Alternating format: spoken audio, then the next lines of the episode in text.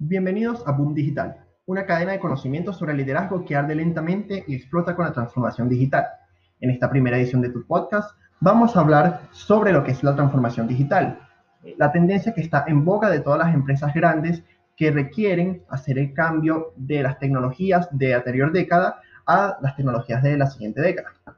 Y en específico, si bien la transformación digital eh, puede sonar simplemente a pasar documentos de digital a físico, de físico a digital, que digo, eh, de agilizar procesos que no sean mecánicos, sino que sean más automatizados.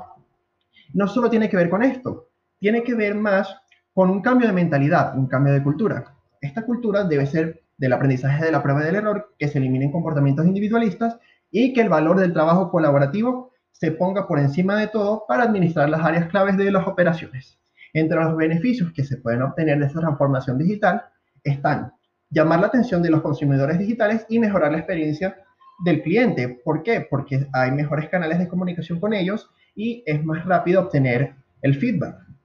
Se crea una, eh, una ventaja competitiva y se impulsa la cultura de la innovación, pues los productos y servicios nuevos permiten una ventaja sostenible respecto a la competencia que todavía no ha aplicado estas mejoras. Eh, se mejora la eficiencia de los procesos y se profundiza también en el análisis de datos. Más en específico, para estas dos últimas, eh, se utiliza la herramienta más importante de todo este proceso. Eh, el top número uno de tendencias en computación de esta década, que es la inteligencia artificial.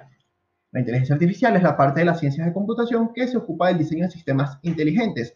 Exhiben características asociadas a la inteligencia humana, no es solo representar y usar lógicamente la información incompleta y compleja. Tiene que ver con eh, observar, moverse, comunicarse, en fin, aprender. Y aprender es la palabra clave, pues de ahí viene el Machine Learning, que es la rama de la inteligencia artificial que le enseña a un computador a aprender conceptos usando datos sin que este, el computador sea explícitamente programado para ello.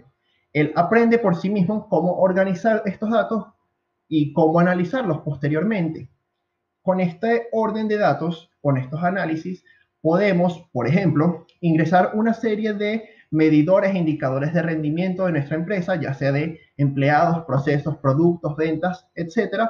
Y la inteligencia artificial, mediante el Machine Learning, se encargaría de recibir esos, eh, todos esos datos, procesarlos y otorgarnos eh, por decir algo, informes, reportes que nos permitan observar mejor el panorama macro de la empresa y saber en dónde se deben hacer las mejoras correspondientes. Esto fue todo por esta edición. Nos vemos en la próxima. Un saludo.